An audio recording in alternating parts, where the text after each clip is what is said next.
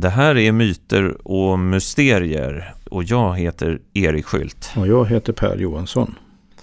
Och eh, jag tror faktiskt inte att vi hade kunnat göra de här programmen på något annat sätt än eh, på det sättet som vi gör dem, nämligen eh, genom finansiering eh, tack vare er som lyssnar på oss. Det gör att vi blir otroligt fria. Eh, ingen reklam, inget stort mediehus, inga stora finansiärer som ska lägga sig i vad vi pratar om, utan vi kan faktiskt känna oss helt fria och det gör att jag tror att vi faktiskt kan prata om saker på ett sätt som man inte kan eh, göra om man inte ja, stöttas på det här sättet. Och det här bygger ju på att ni som lyssnar eh, ja, väljer att stödja oss på olika sätt.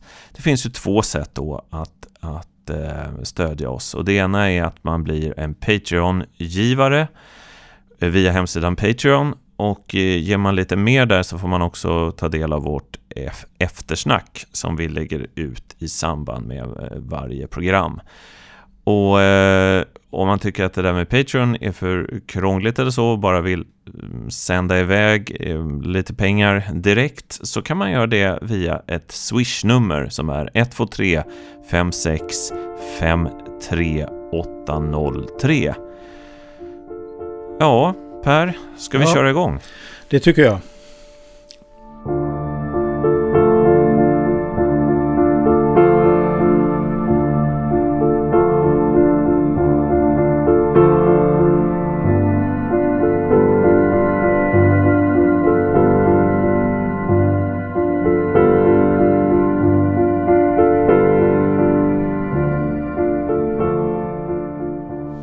Jag befinner mig just nu på Öland. Det är nämligen så här att eh, nu för tiden så bor jag för närvarande mitt inne i centrala Stockholm. Och en vacker dag för ett tag sedan så kände jag, nej nu måste jag ut från stan. Nu måste jag åka någonstans där jag kan vara, som det heter, ute i naturen flera dagar i sträck om jag vill.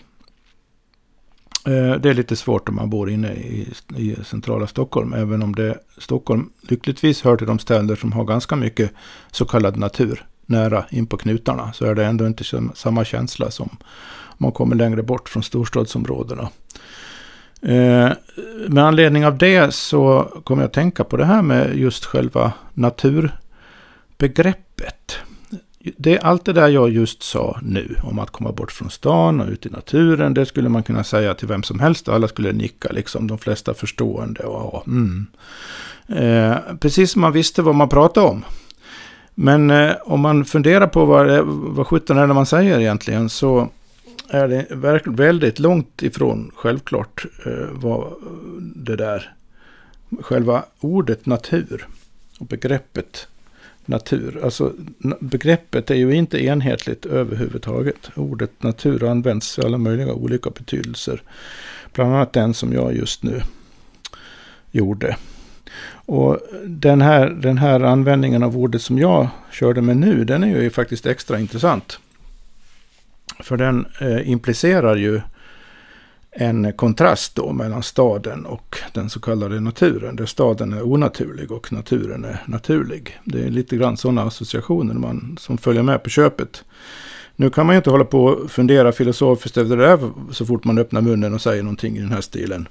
Men eh, det är ganska symptomatiskt ändå hur inbäddat vissa, hur inbäddade vissa filosofiska föreställningar är i eh, i vår själva vokabulär och hur vi talar med varandra, hur vi uttrycker oss.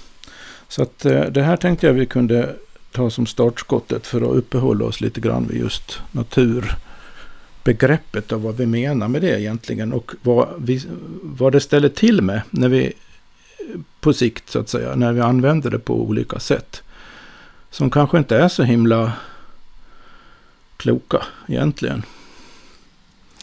Jag tänkte innan du ska gå in på de sakerna så tänkte jag bara säga eh, en sak om det finns en, en man som heter eh, David Turfjell som jag också känner ganska så väl. Han är eh, professor i religionsvetenskap på Södertörns högskola. Han skrev förra året skrev en bok som heter Granskogsfolk eh, som var lite som där undersökning av svenskarnas eh, andliga förhållande till eh, naturen och skogen. Mm. Och där gör han en ganska så intressant iakttagelse att i den, i den gamla världen, det gamla Europa men också gamla Sverige, så var, var liksom, och då i det kristna Sverige, så var det staden som på många sätt var helig. Alltså där låg katedralen, där var man liksom skyddad från de onda makterna som fanns ute i skogen och i vildmarken. Men idag, i, i många, och han har gjort lite som en fältundersökning då, Även om det är sånt här som också eh, man hör hela tiden och som du var inne på i det här första du sa, Natt, att du åkte till Öland. Idag är det snarare staden som är liksom hotfull och ond och friheten och liksom det andliga djupet, det får man i skogen och skogspromenaden eller ensam vid den lilla skogskärnen. Och han visar där, alltså jag tänkte bara som en kort iakttagelse, att det har skett en total förändring då. Att förut var då naturen eller skogen, eh, det farliga. Där bodde liksom mm, knytten och eh, eh, ganska alltså mörka väsen. Men i stan, där var man skyddad. Och där fanns då också kyrkan som en del av civilisationen. Men idag så, i alla fall i ett land som Sverige, så verkar nästan ja, en stor majoritet se det precis tvärtom. Att staden är farlig och ska jag kunna liksom tänka och leva och, och själen ska få komma till sin rätt, då behöver jag den här, den tysta granskogen.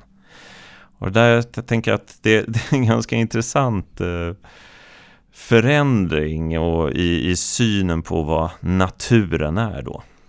Ja, mycket intressant. För mig låter det här som eh, i grund och botten exakt samma tankefigur med omvända förtecken. För bo, hel, hela, båda tänkesätten som enligt vad du sa nu eh, och enligt hans undersökning då eh, förr och nu, det är, den bygger på samma uppdelning mellan natur och kultur egentligen. Mm. Och eh, det är bara det att nu, då var kulturen, det vill säga staden, positiv. Nu är staden negativ för många. Och naturen var då eh, lika med okultiverad mark, alltså vildmark som vi också säger. Och eh, staden var då eh, centrum för där människans ande kunde växla så att säga utan att störas av den här vildheten. Eh, så det är, det är ju faktiskt exakt samma tankefigur med plus och minus på omvända ställen bara. Mm. Och det, det, säger ju återigen väldigt mycket då om hur, hur eh, en viss kategorisering bäddas in i hur vi uttrycker oss. Inte bara hur vi uttrycker oss utan hur vi eh, tanklöst så att säga icke tänker i och med det.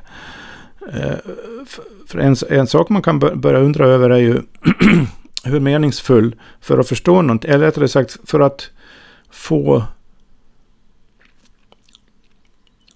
få, få en klarare uppfattning och urskiljning om de verkliga förhållandena så är det här för mig ett exempel på en kategorisering som är så gravt vilseledande så att så, så länge man är kvar i den så kommer man egentligen inte och på djupet uh, förstå någonting. Och jag, jag, tror att det här är nästan, vi kan se om vi kommer så långt, det är bör, nästan början till en diagnos på uh, hela vår civilisations sjukdomstillstånd från första början egentligen.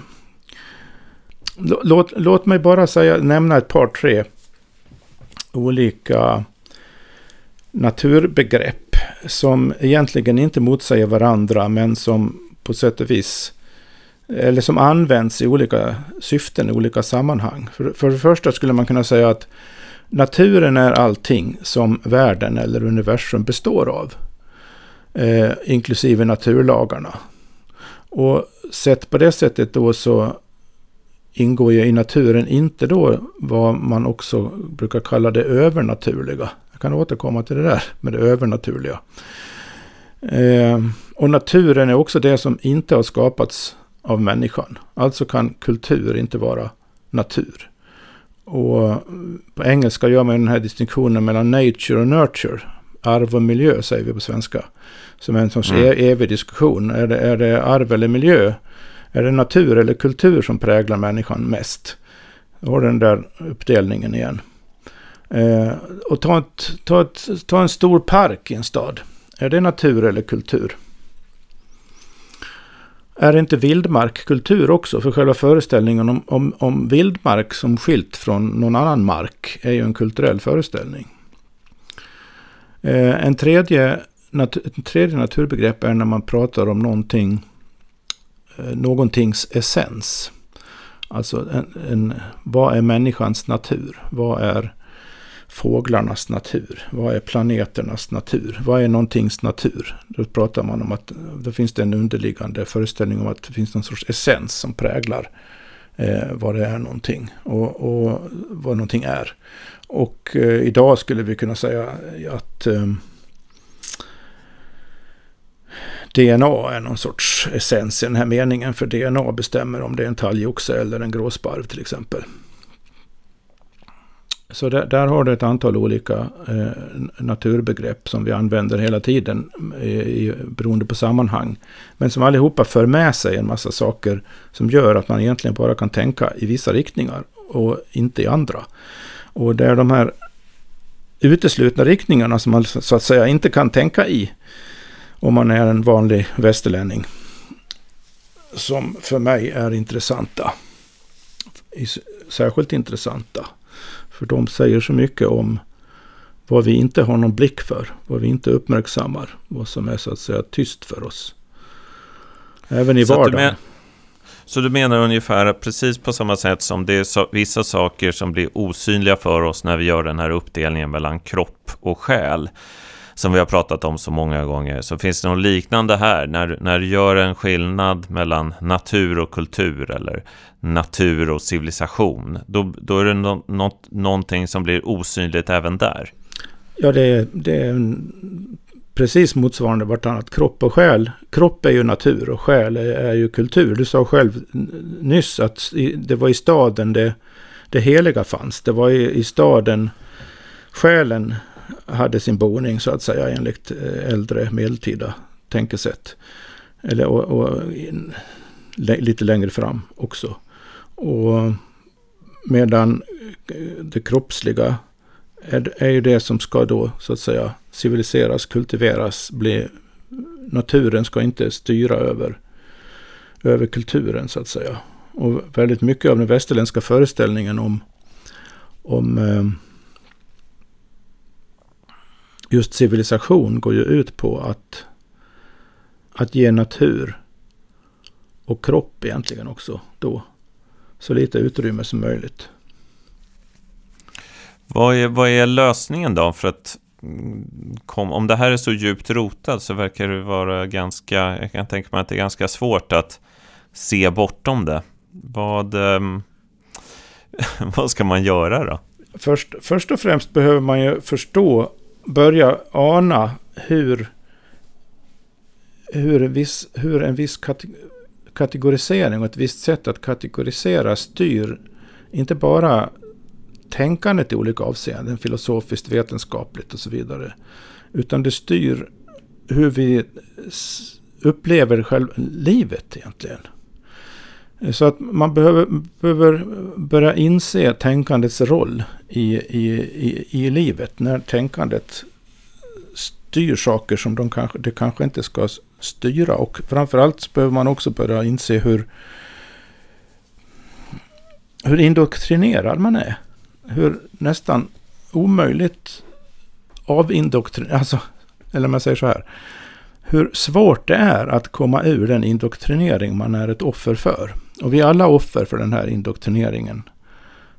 Som är ämnet här nu då. Vi, vi, vi är så djupt, djupt indoktrinerade i detta. Så att det, det är jätte, jättesvårt att, att, komma vidare ur det. Men det går. Och ett, en början är ju att förstå hur det har blivit så överhuvudtaget. Hur, hur det började det här.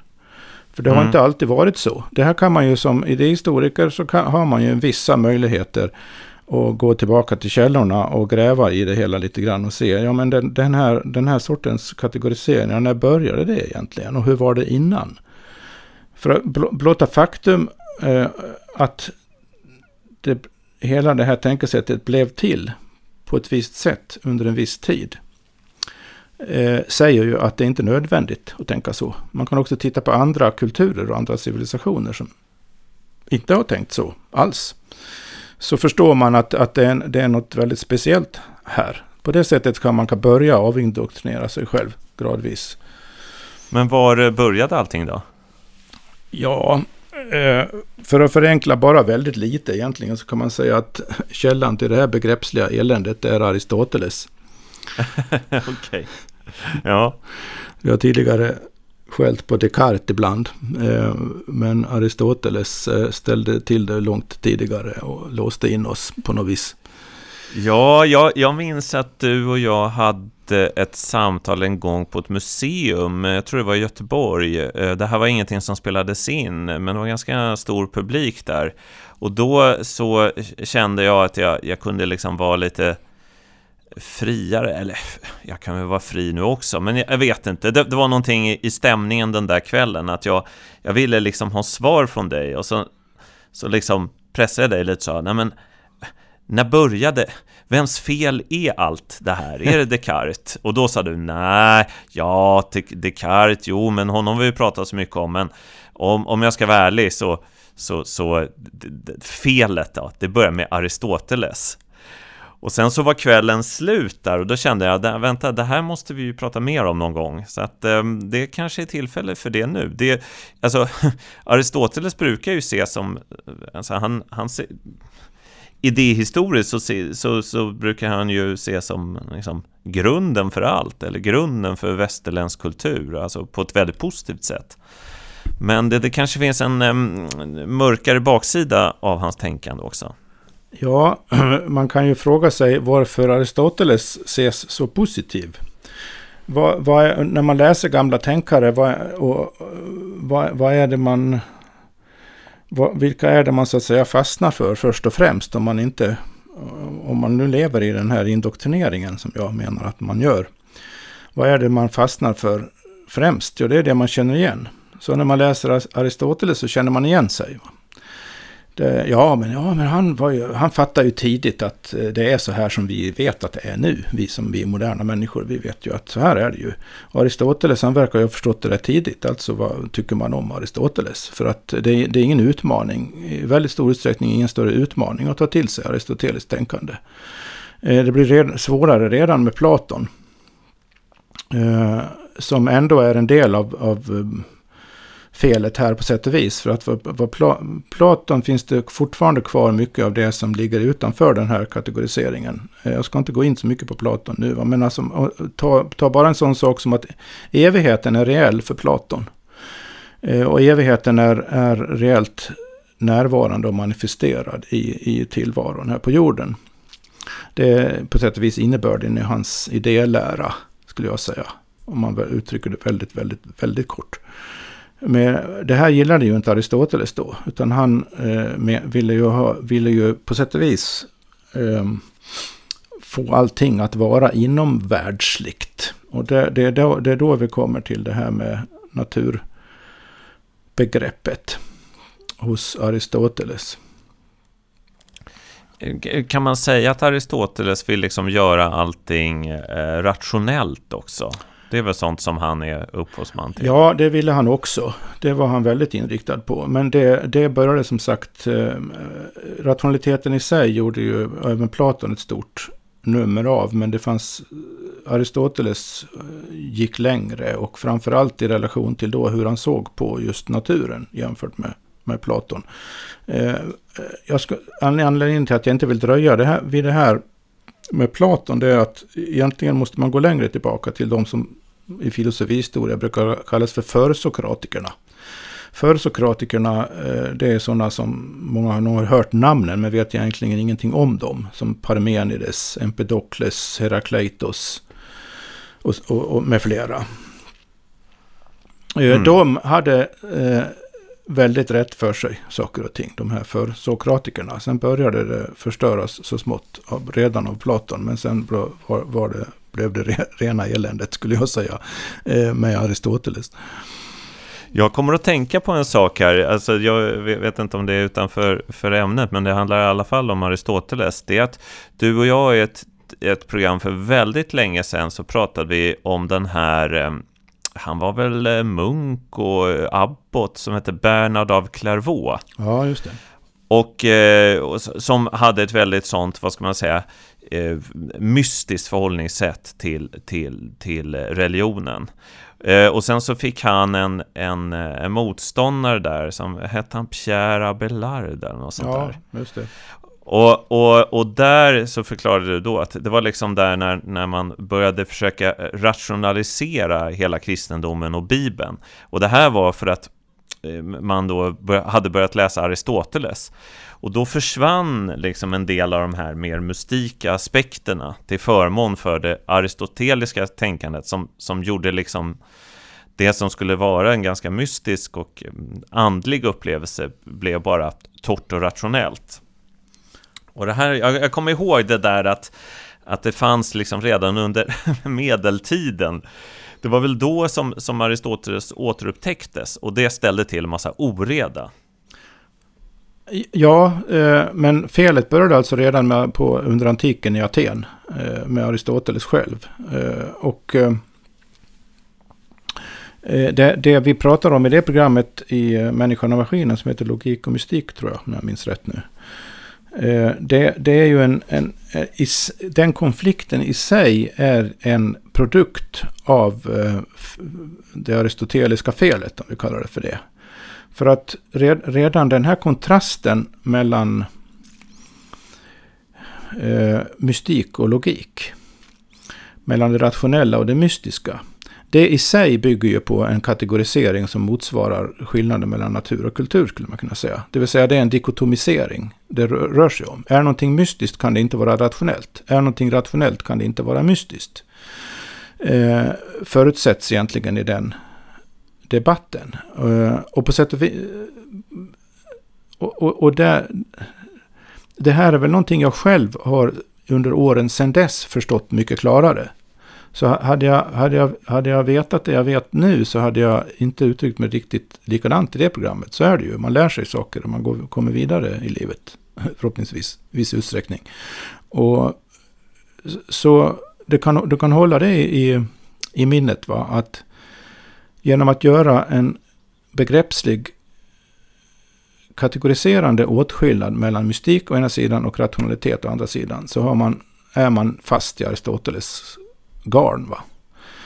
Gör, gör du en skillnad mellan, mellan natur och kultur eh, som fundamentala kategoriseringar, då är du lika fast i Aristoteles garn. Så det gäller att komma förbi det helt och hållet. Att inte sätta saker mot varandra på det här sättet. Och det är det vi, vi är så hopplöst dåliga på i västvärlden och har varit under mycket lång tid.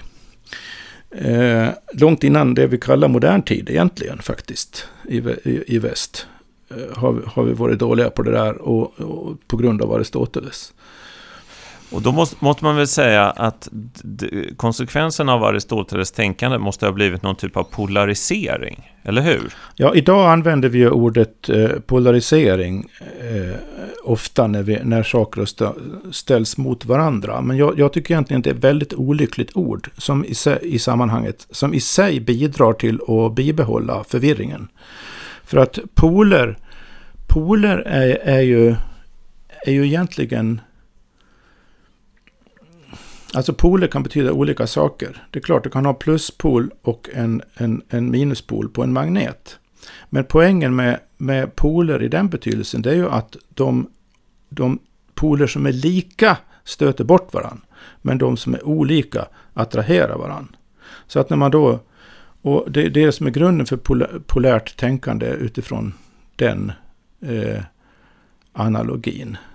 Sen kan man också tänka sig att det finns ett annat sorts polärt tänkande är att man tänker sig att det finns en sorts skala från, eh, mellan ytterligheter. En, två ytterlighetspoler. Någonting är helt svart på ena sidan och helt vitt på andra sidan. Och så är det mer eller mindre grått däremellan. Då, då, då får du en, en sorts eh, polar, pol, polär spänning mellan det hela utan att det är någon distinkt gräns. Va? Och, och om vi tar magnet attraktions repulsions tänkandet. Det, har, det, det, är ju inte det man menar när man säger att debatten är polariserad idag. Utan man menar ju att eh, folk säger saker som strider mot varandra. Att man står på motsatta läger, att det är en, en mur emellan. Precis, så att den, den, den egentliga betydelsen av polarisering är ju att de två sidorna eh, dras till varandra. Ja. Ja. Mm. Ta, ta attraktionen mellan könen till exempel, det är en typisk polär fenomen. Ja. För att återgå till Aristoteles här nu då, så är, är, är ju källan till det onda att man gör en, en rent rationell definitionsmässig kategorisering av allting hela tiden. Och, ja. och har man då satt, sagt att vissa saker är naturliga och andra saker är onaturliga. Då kan någonting som man har kategoriserat som onaturligt inte vara naturligt. Per definition. Så att, eh, och är det någonting som utmärker aristoteliskt indoktrinering, kan vi kalla det, så är det att man eh, arbetar med ömsesidigt uteslutande definitioner. Så att så fort du hör någon i en diskussion säga ja men vi måste definiera begreppen, annars vet vi inte vad vi pratar om, så uttrycker den här personen det här jag är emot då. Va? det där hör man faktiskt väldigt ofta i olika ja. typer av debatter. Att ja. Vi kan inte komma vidare om vi inte har definierat begreppen. Nej. Det är jättevanligt. Och, och det... vissa, mm, så... vissa riktigt tråkiga seminarier brukar vara att den som leder det säger ja, innan vi ska börja prata om godhet här så måste vi definiera vad godhet är egentligen så att vi vet att vi pratar om samma saker. Och det där tycker jag alltid att det är så dramaturgiskt tråkigt så jag liksom somnar redan där. Ja, det, det, det skapar bara en massa illusioner att man vet vad man pratar om när man inte har en aning också. Och, och, det, finns, det finns vissa konkreta, pragmatiska, praktiska sammanhang där det är helt nödvändigt att ha väldigt tydliga definitioner för att få någonting gjort överhuvudtaget. Så att det, det, det är en pragmatisk sak i, i, i arbetssammanhang det här med tydliga definitioner. Jag menar, eh, både för när det gäller, eh, det är det Ja, det finns otroligt mycket man kan säga om det här. Men det, det är ju det, liksom, när det gäller vetenskapliga teorier till exempel, så är det, är det, är det viktigt att ha tydliga definitioner. Men vad betyder det då? Jo, det, det betyder ju att man utifrån den och den vetenskapliga teorin så fungerar den som en sorts tanke glasögon eller tankefilter. Så att med hjälp av den teorin så ser man bara enligt de definitioner man har gjort. Allt som inte ingår i definitionerna kan man inte se överhuvudtaget. Man kan inte, och även om man som människa skulle kunna se det så kan man inte få in det i teorin. Eh, så, och det har ju viss, eh, likadant i ingenjörskonst är det också viktigt med tydliga definitioner, vad är vad, liksom, vilken komponent är vilken och så vidare. Så, så att rent praktiskt är jag, jag, är inte emot definitioner. Jag, jag, jag är emot att man låter ett strikt kategoriserande som bygger på definitioner, explicita definitioner, att man har det som någon sorts ideal för vad som är det rätta eller det goda eller det mest användbara tänk, typen av tänkande. Det är det, det är det vi är så indoktrinerade i, så att vi har liksom lite svårt att föreställa oss att det skulle finnas, kunna finnas något giltigt eller avancerat tänkande som inte, inte bryr sig om det där. Det här var det som, som du i tidigare program kallade för den här ficklampan som man kan lysa med. Jag tror det var när vi pratade om Åsa Wickfors och kunskap. Det är att det är, teorin är som en ficklampa som man lyser upp världen med, men man ser bara det. Ja. Alltså det som är utanför ljuskäglan blir osynligt eller irrelevant. Då, jag skulle då säga att på ett sett utifrån den djupare ståndpunkt som jag eh, för, företräder nu då, så är det egentligen ingen, ingen kunskap utan konstruktioner. Det är konstruktioner med hjälp av vilka man kan göra vissa saker. Men det säger väldigt lite om verkligheten och livet. Låt oss backa lite grann till själva naturbegreppet. För att det är det, det, det är... Eh, för att det, redan då, under antiken, så fanns det en debatt om vad som var natur och icke-natur och vad som var naturligt och onaturligt. Och, motivationen hos Aristoteles när det gäller den här frågan, precis som alla andra frågor han ägnade sig åt, och han ägnade sig åt de flesta frågor på sätt och vis. Motivationen är ju tydlig, för mig i alla fall, att han ville undvika eh, onödigt vad han uppfattade som en massa meningslösa diskussioner som man kunde slippa om man bara var eh, just definierade saker ordentligt. Så, så utgångspunkten är, är kategorisering och definitioner. Har man det klart så, och alla, alla accepterar det och är överens om det i en diskussion, då kan man liksom komma vidare. Och så tänker vi ju fortfarande idag. Va? Så fort någonting börjar bli liksom lite mer poetiskt eller någonting så tycker vi ja, det är en massa metaforer och det blir luddigt. Och, och allting som, all, all, intuition har ju väldigt låg status egentligen eh, i, i realiteten. Även om det, en del pratar om hur viktigt det är att följa sin intuition så, så finns det ju ingen levande kunskapstradition i vår kultur om hur man odlar sin intuition egentligen. Vilket det har, finns i andra kulturer och fanns långt tillbaka i vår kultur också. Det här är väl ungefär den kritiken som också finns i Jonna Bornemarks böcker. Du och jag har ju haft samtal med henne, men det, det, det har ju varit sensamtal, så det har varit utanför podden. Men där, hon, hon gör den här uppdelningen mellan ratio och eh, intellectus. Där här intellektus är då, eh, har mycket mer med intuition och, och, personlig erfarenhet att göra. Och ratio, ratio är väl det här mer aristoteliska då. Och, och hon visar i de böckerna hur, hur det här aristoteliska då helt dominerar i princip allt som anses eh, ha ett värde idag. Och människans omdöme är satt på undantag. Ja, det, är ju, det är ju, går ju i, någorlunda i rätt, i rätt riktning. Men problemet med det där är ju också att eh, när man, när man säger så, så låter det som om man, man säger att eh, ja, intellektus är bättre och ratio, ratio är sämre. Så det blir lite grann som jag sa innan, apropå logik och mystik. Eh, och då fattar man ändå inget. För, för att, och, och själva uppdelningen intellektus ratio är också en sån här ja, i grunden, ja. eh, alltså medeltida aristoteliskt inspirerad uppdelning på sätt och vis. Det också okay, egentligen. Vi hamnar där igen alltså? Okay, ja, men... alltså jag säger inte att, att hon är på fel spår. Jag säger inte att, att eh, in, distinktionen intellectus ratio är en dålig distinktion. Det är en väldigt bra distinktion. Man gjorde samma distinktion inom eh, i östkyrkan också. Eh, och då kallar man intellectus för nos och eh, ratio för dianoia. Och, och det, vad man, man vill ju alltså isolera rationaliteten och säga att rationaliteten får inte ta överhand över nos eller intellektus. Utan intellektus, det vill säga egentligen intuition och urskiljningsförmåga, måste vara det som står över eh, det rationella förnuftet. Det var, det var de, de här distinktionerna, vad man ville komma, vart man ville komma med de här distinktionerna. Och det håller jag ju helt med om såklart.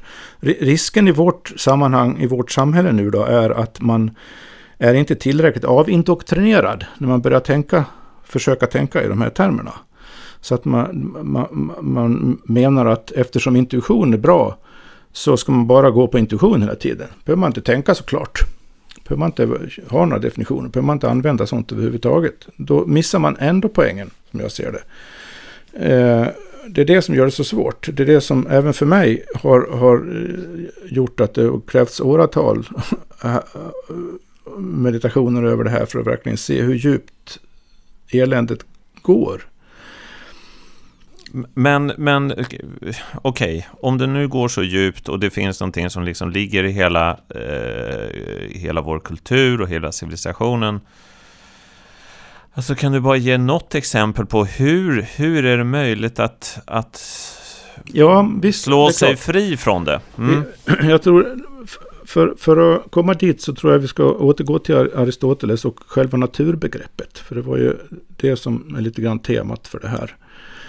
Eh, lite mer specifika temat är just hur man tänker om naturen. Det som kallas naturen i olika avseenden. Låt mig bara säga, apropå det här med svårigheten att komma ifrån, att man ändå hamnar i en dikotomi av något, utan att man märker det riktigt eh, med en sån här distinktion som intellektus och ratio. Det är att om man inte, för, om man inte verkligen inser att ratio är lika mystiskt, då har man inte liksom riktigt hamnat rätt i alla fall. För alltså det, det är inte så att intellektus är mystiskt och ratio är omystiskt, utan ratio är i sig li precis lika mystiskt.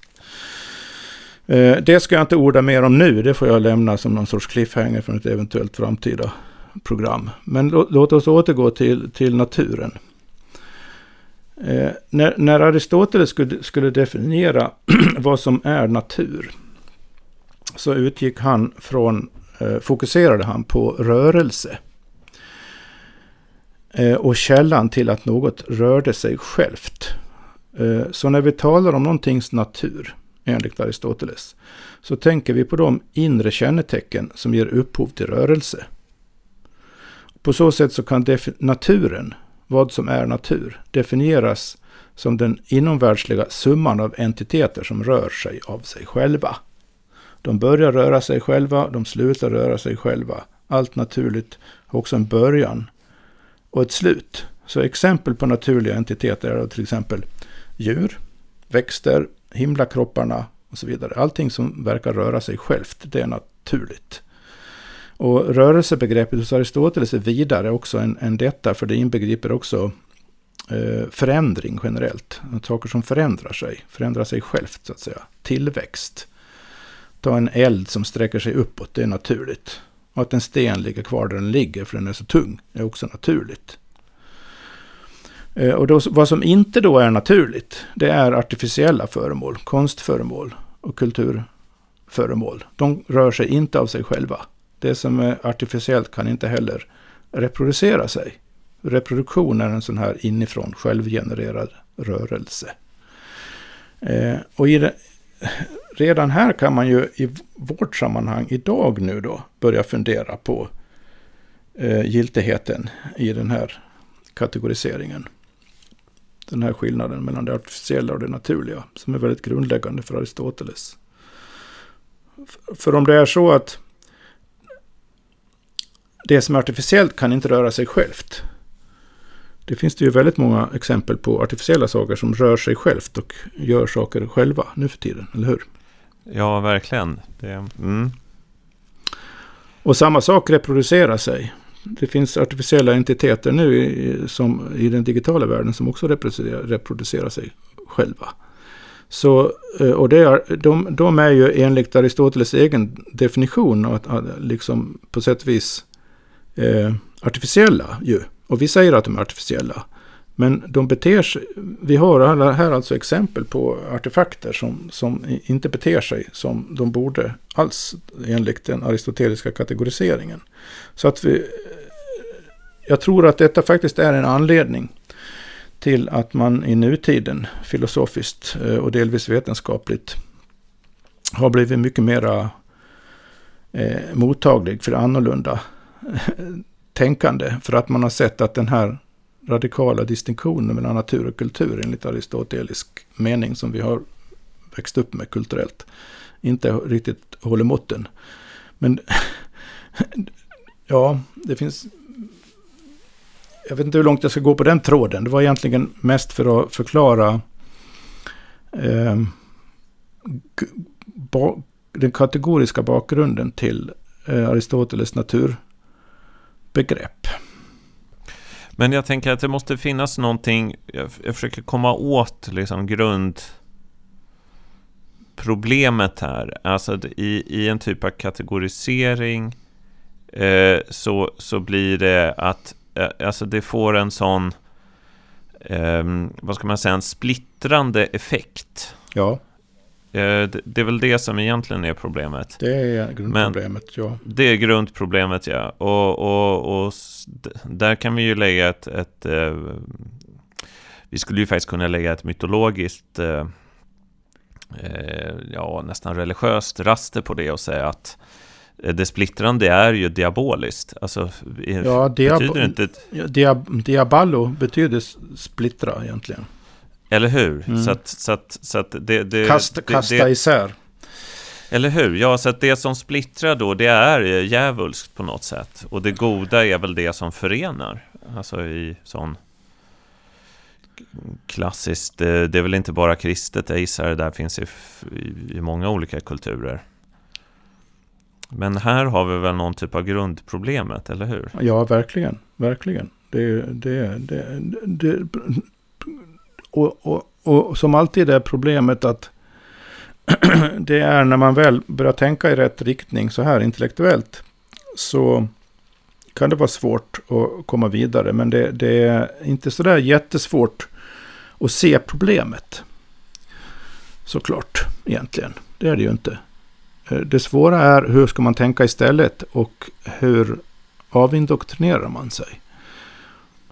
Du brukar ju i de här sammanhangen ibland ta upp yin yang symbolen. Alltså den, den är ju faktiskt två fält, svart och vitt, men de går in i varandra. Ja. Och så har de också den här pricken mm. av motsatt då färg eller alltså eller svart och vitt kanske inte en färg på det sättet, men, men i, i det vita fältet finns en svart prick. Och i den svarta, det svarta fältet finns en vit prick. Och det, det här signalerar ju på en symbolisk eh, nivå att eh, det som han tror är då, vad ska man säga, uppdelat i två, är mer integrerat än, än, än vad man tror. Det där tänker jag att det, det skulle kunna vara på en, på en eh, väldigt eh, meditativ nivå, så är det någon typ av steg vidare från den här strikta då, ja, hela, aristoteliska uppdelningen. Hela den gamla kinesiska, alltså ja, det, finns, det är fel. Hela den taoist, grundläggande gamla taoistiska filosofin och praktiken är ju om, man, om, man, om någon frågar vad, vad, vad är det mest anti, icke-aristoteliska man kan hitta i tankevärlden på jorden, så är det ju det. Och det där är ju ett jättestort problem för de som börjar studera taoismen och börjar tänka, försöka tänka taoistiskt. Det, det, det, det, det är ofta då man upptäcker hur aristotelifierad man, man är. Va? För att man, till exempel yin och yang så tyck, tro, tänker man på som någon sorts motsatser. Som det inte är alls. Det är väl snarare ett väldigt bra exempel på det här som jag var inne på innan med pol, det polära. En annan sak som är intressant med taoismen då är att man säger att den fundamentala basen för allting, det är tao. Eh, tao är alltså grunden för allt i naturen, det är grunden för allt i människan, det är grunden för allt i kulturen. Det finns ingenting som inte är i tao. Det, det, är, allt, det är tao som ger, liksom, apropå rörelse, som Aristoteles utgick ifrån. Det är Tao som sätter igång allting och som ligger under all rörelse, rättare sagt. Eller kanske bättre sagt, det kan man ju formulera på många olika sätt. Eh, och eh, det finns egentligen ingen sån här eh, tydlig dikotomi eller di distinktion gräns mellan natur och kultur heller. Enligt ett taoistiskt tänkesätt så, så består både människan och naturen, både kulturen och naturen av samma flöde av energi som man kallar för chi. Som flödar genom allting hela tiden. Och, det, och ändrar sig hela tiden. Så det intressanta är inte vad som är vad i någon sorts kategoriserande mening. Och det intressanta är hur saker och ting ter sig och känns och manifesterar sig så att man hela tiden urskiljer vad som om vägen, Tao lär betyda vägen, om vägen är att komma så nära ur, det, ur tillståndet som möjligt i levande livet, så nära Tao som möjligt, närma sig Tao, om det är liksom riktningen.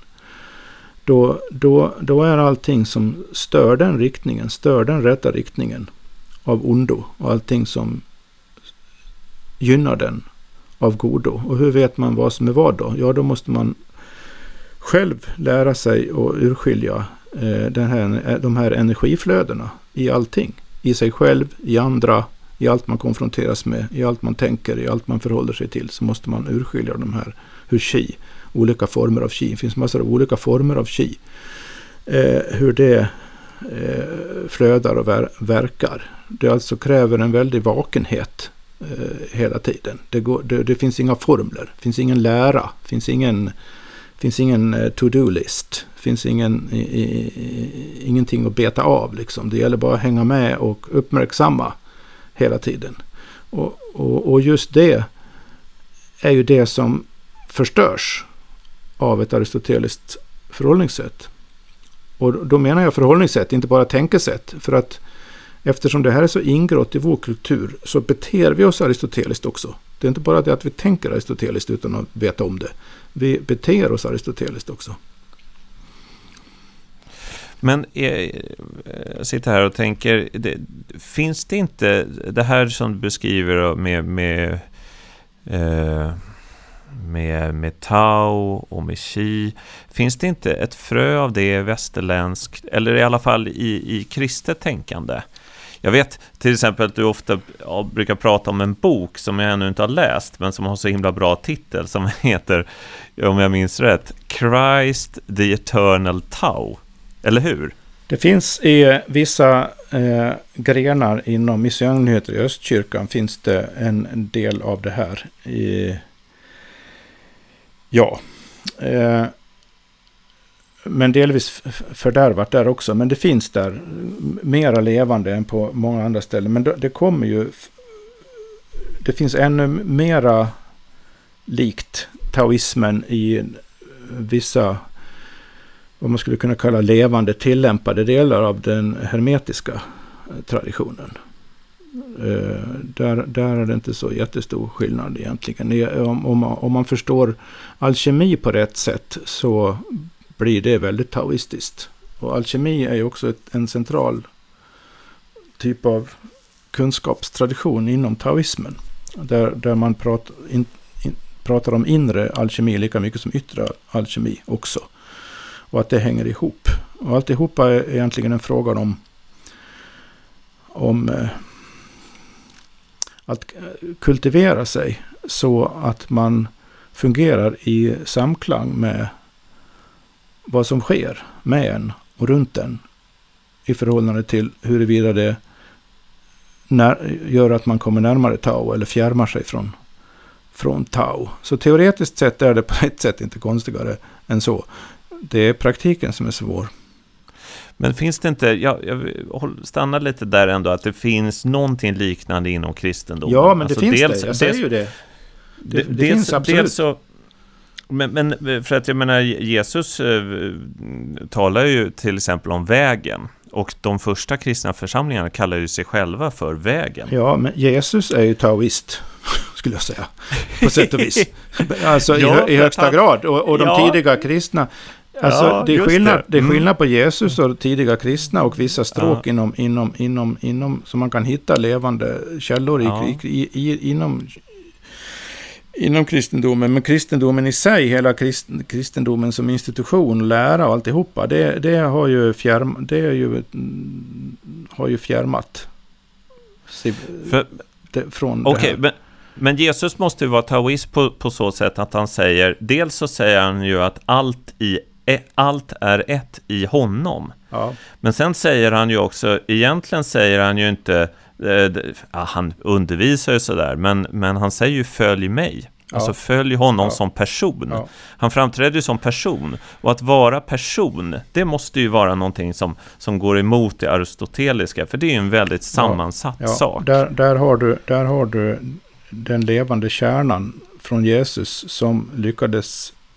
eh, leva upp emellanåt, eh, även inom kyrkan. Eh, det, är det, det, det är det som är bakgrunden till det är ju sådana intuitioner som ligger bakom att man eh, har satt sig emot det ett överdrivet rationaliserande tänkande.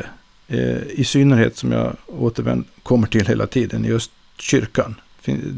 Det, fanns i, i, det finns någonting i, eh, i eh, östkyrkliga historien som man brukar kalla för hesykasmstriden.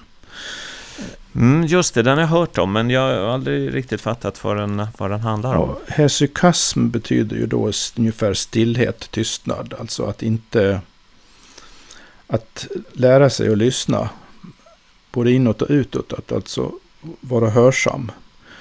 Eh, så det, det, det, det kräver att man, att man inte tänker rationellt på sätt och vis. Det är inte så att man är emot det rationella, men man, man var, fanns en eh, känd eh, östkyrklig filosof, metafysiker, teolog som heter Gregorius Palamas som var en del av den här esukasmstriden. Och han, han eh, bekämpade den här som började visa sig även i öst. Eh, bekämpade den här rationaliseringstendensen som man, man föll offer för helt och hållet i väst. Alltså det, när man väl hade fallit offer för det där i väst på 1100-talet och framåt så kom det inflytelse därifrån till öst. Eh, eh, och det, var, det, det, bekämp, det bekämpade bland annat han Palamas då och, och, och, andra. Och det var det som var hesychasmstriden. Så, och där vann intuitionen skulle man kunna säga. Till skillnad från i väst då, så vann intuitionen i öst. Eh, så man, man fick aldrig den där eh, strikta eh, logiska kategoriserande teologin i öst. Utan i öst för, förblev teologin mera, åtminstone idealt sett, mera levande. Sen, mm. Om, om vi därifrån ska gå tillbaka till, till grund, grundbilden som vi har här idag. Som är, det är ju egentligen, ja där, du använder ju också det språket. Att du lämnar staden, du åker ut på landsbygden, du möter den, den vildare naturen och någonting händer. Alltså den, den ja. uppdelningen som, som så många eh, har. Alltså det det låt, märker låt, jag... Ja, mm. Mm. Nej, men fortsätt. Ja, ja, men det märker jag, det, det, har ju du säkert också hört. Alltså ofta om man eh, pratar om andliga ting så, så är reaktionen att ja, ah, ja läror och, och, kyrkor och sammanslutningar, det är inget för mig. Jag, jag har min andlighet i naturen. Där är jag fri. Under min skogspromenad eller vid den här sjön eller en solnedgång under våren när, när himlen färgas blå över talltopparna. Där möter jag källan. Eh, och det här är ju väldigt, väldigt utbrett. Eh, kanske särskilt i ett land som Sverige. Ja, det är också en väldigt sund intuition. Frågan är vad det, vad det betyder nu då. För att om man, om man, nu, om man nu tänker på det i, i ett aristoteliska termer, då får man den här distinktionen då mellan stad och, och, natur, eller det artificiella och det naturliga. Och då är det artificiella ont och naturen är god. Och så, så om jag då åker till Öland för att slippa vara i stan ett tag, så betyder det att jag tar avstånd från staden så att säga. Eh, men om man tänker så, så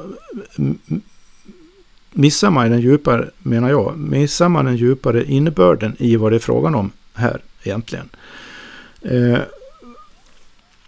jag skulle till exempel säga så här att det som gör att naturen får den här rollen. Oavsett, nu behöver vi inte definiera naturen här nu då. Utan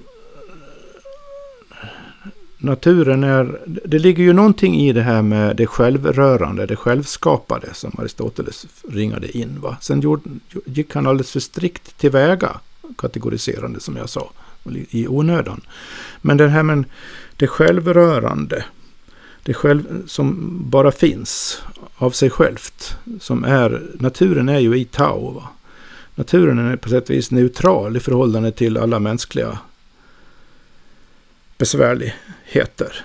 Jag skulle till exempel säga så här att människan är skådeplatsen för kampen mellan gott och ont. I var och en av oss så pågår kampen mellan gott och ont hela tiden.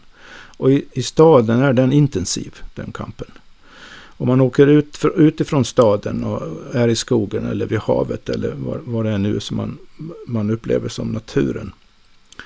Då befriar man sig tillfälligt från den där intensiva, ständigt pågående kampen i sin miljö. Den fortsätter ju inom en själv dock. Men det, eftersom det blir tystare runt omkring så får man bättre syn på vad som försiggår i en själv. Så man stärker alltså förutsättningarna, om man nu är medvetet inriktad på det här sättet. Man stärker alltså förutsättningarna för att hitta den här balansen i sig själv igen, som är så lätt att förlora om man är involverad i stadslivet för intensivt för länge. Och det, det har ingenting med dikotomin mellan natur och kultur att göra. Utan det har att göra med att att själskampen så att säga är så påtagligt intensivare i en eh, stadsmiljö än den är Men, på andra ställen. Men när du säger kampen mellan gott och ont, eh, blir inte du aristotelisk då också, då igen? Nej, men är, för att det är ingen kategorisering. Det är ingen intellektuell kategorisering. Det är som... Eh, eh, det är liksom grundläggande energier i tillvaron, helt enkelt. Det är, ingen, det är, ingen, det är ingenting som... Eh, det, det, är helt oberoende av hur vi tänker eller vad vi, vad vi tycker om det. Det är, Så det är, är, det är en fundamental metafysisk dualitet. Det är mer som en eh, batteriets poler helt enkelt. Ja, du kan inte skilja det, dem från varandra. De, de går inte att komma ifrån liksom. Så det handlar om riktningar. Det handlar inte, det handlar inte om något, att någonting att man aristoteliskt kunde kunna peka på saker och säga och definiera någonting. Ja, men det där är ont och det där är gott. Utan det handlar om riktningar i förhållande till ja. äh, inriktningen mot, låt oss säga Tau då. Mm. Äh, men vänta, vänta nu här. Det nu, nu börjar det bli intressant på riktigt. För att äh, vi, vi, lever i en aristotelisk tid, jag håller helt med. Den här uppdelningen natur, kultur, eh, kropp, själ, eh, liknande saker, ratio, intellectus, den finns överallt. Men det finns ett mysterium här, det är att jag skulle säga att väldigt många inte alls skulle hålla med dig i den här uppdelningen av gott och ont. Utan där så blir så, så är den allmänna uppfattningen snarare någonting annat. Att nej, men det där går inte riktigt att definiera gott eller ont. Det, det, det går in i varandra. Nej, jag sa ju just det, att det går inte att definiera. Det är inte fråga om definitioner. Det är frågan om nej, man nej, urskiljer dem eller inte. Ja, ja, men det skulle, de flesta skulle nog säga att det där, det där är ändå till, till och med... Det stämmer inte att det utan att, att det finns någonting som är ont eller gott. Alltså den den grundläggande metaf metafysiken stämmer inte, utan det där det går in i varandra och det beror, beror lite på vilket perspektiv man, man, man tar och, och, och sådär. Ja, jag vet naturligtvis mycket väl att det är de, de flesta, antagligen, eh, tänker så. Men eh, det är, om jag får vara lite krass, deras problem. Eh, det är helt enkelt fel, fel bara. Jo, men är det inte intressant att just där... Ja, just, alltså, jo, men så... det är klart. Det finns ju ett anledning till det också. Det, det, är ju att om man, om man bluddrar bort gränsen på det sättet så går man ju, fast man inte vill det, eh, det ondas ärenden egentligen. För att hela möjligheten att urskilja mellan gott och ont, och inte som definitioner, inte som någonting man kan peka på, utan som någonting man måste lära sig att uppleva urskilja i sig själv. Eh, allt, allt som bluddrar den förmågan, till exempel genom att säga att det inte finns någon sån skillnad, tjänar ju det onda. För att då blir, då blir det så att säga, då kan det gömma sig. Då kan det gömma sig i någonting som kategoriseras som gott. Då kan det gömma sig i någonting som säger en massa fina ord, vad man strävar efter, det ena eller det andra. Men om man saknar då urskiljningsförmågan och vetskapen om att det är en skillnad mellan ont och gott, då kommer man inte att kunna genomskåda de här falska maskerna. Det här är ju intressant för att eh, jag tänker på naturen då, alltså den vilda naturen. Den är ju likgiltig på något sätt. Ja, alltså så, det, det, precis det, som jag sa, neutral. och det är det som är neutral, så skönt ja, med naturen. Precis, ja, precis. precis. Skulle man då med ett mytologiskt språk, eller kanske fel att använda det, men, men eh, om jag utgår från eh, bara början av, av skapelseberättelsen i Bibeln så är det ju människan som faller då och äter den här frukten och får kunskap om gott och ont. Men, men eh, naturen verkar inte vara indragen fullt ut i det här. För att... Nej, den är inte indra i sig själv indragen alls. Däremot har, nej, människan, däremot har människan dragit in den. Och, ja, eller hur? Mm, och det är det som är så katastrofalt mm. nu, har blivit, håller på att bli. Precis, för att eh, eh, lejonet som äter giraffen, eller vad nu lejon äter, eh, gör ju inte en ond handling alltså. Det Nej. finns ju inte en sån moral. Nej. Men för människor så, så brottas vi ständigt med sådana saker. Just det. det för, för mig är det där, det är därför jag tycker det här det, vi behöver inte ta det, hela det ämnet nu, men jag har alltid förstått det här med syndafallet. Det, det är för mig en ganska reell sak. Alltså, människan är indragen i något, i något annat än vad naturen är. ja, i sitt grundläge. Ja, men människan är också... Jag tror, jag har nog varit inne på det i flera program, men om jag minns rätt nu så berörde vi det i det program som heter Naturens rättigheter, nämligen att vi har ju också pratat om makrokosmos och mikrokosmos. Så eh, jag menar på fullt allvar att människan är central i, i verkligheten av den anledningen att om människan inte urskiljer rätt mellan gott och ont så drar hon med sig allt annat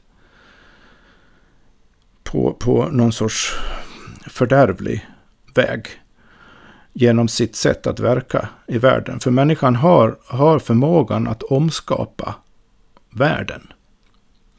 Det är ju det vi gör, det är det vi ser i den, i, i den här globala civilisationen nu. När det artificiella breder ut sig mer och mer. Och nu säger jag inte att det artificiella är onaturligt i aristotelisk mening. Den diskussionen ska vi inte ta nu, men det, det ser jag det inte som. Men det är ju, det är ju artificiellt i den meningen att det är människokonstruerat. Och då kan man fråga sig, hela den här globala civilisationen, på vilka premisser, på vilka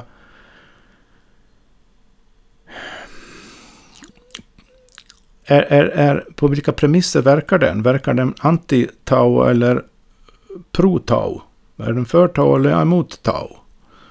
Och det är inte så himla svårt att se vad som är svaret på, på den frågan. Och när, när då någonting som är mo, mot den rätta riktningen är så starkt och breder ut sig så mycket så drar det ju med sig, får det ju konsekvenser i, för hela resten av världen också som inte egentligen har med saken att göra, det vi kallar naturen. Och det, det leder till att vi har ett otroligt ansvar. Ja, det, det är ett kosmiskt ansvar som vi har. Ja. Och det, det, och det har vi tappat bort förmågan att tänka på i moderna väst. Vi, har, vi kan inte ens tänka tanken. Det bara, om, om jag skulle ställa mig mm. på torget där och, och ja. prata om att vi måste ta mot kosmiska ansvar. Vad är det för en idiot? Skulle ju folk säga. Va? Fast, ja. fast det är det sannaste jag skulle kunna säga i två, några ord bara. Ja, men det är intressant det här som jag tycker vi, vi ska ta med oss i, in i kommande ansvar, eh, in i kommande avsnitt. Det är ju att eh, även om vi erkänner en, ja, för den som gör det, en, vad ska man säga, en, ja, kalla en gudomlig hierarki eller andra världar och änglar och gudar och olika nivåer. Trots, även om allt det där skulle finnas då, som är mycket, på ett sätt mycket större än människan, så är det du presenterar här ett synsätt som är att människan är ändå i centrum. Ja. Alltså det, det, det är här ansvaret ligger. Det, det andra kanske har besitter krafter som människan på ett sätt inte har. Men, Allting, men det allt det andra koncentreras här i den här världen. Den här världen är liksom centrum för the action, så att säga. Så att mm, vad, vad vi än gör påverkar alla de andra världarna också, då även de osynliga. Det är ingen distinktion, det, väl... det är ingen skillnad där. Det finns inget övernaturligt på det sättet.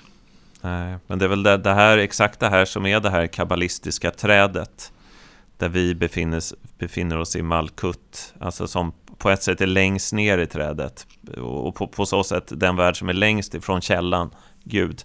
Men samtidigt så ligger alla andra världar inuti den här världen, ja, den vi lever ja, i. Ja, just det. Ja, mm.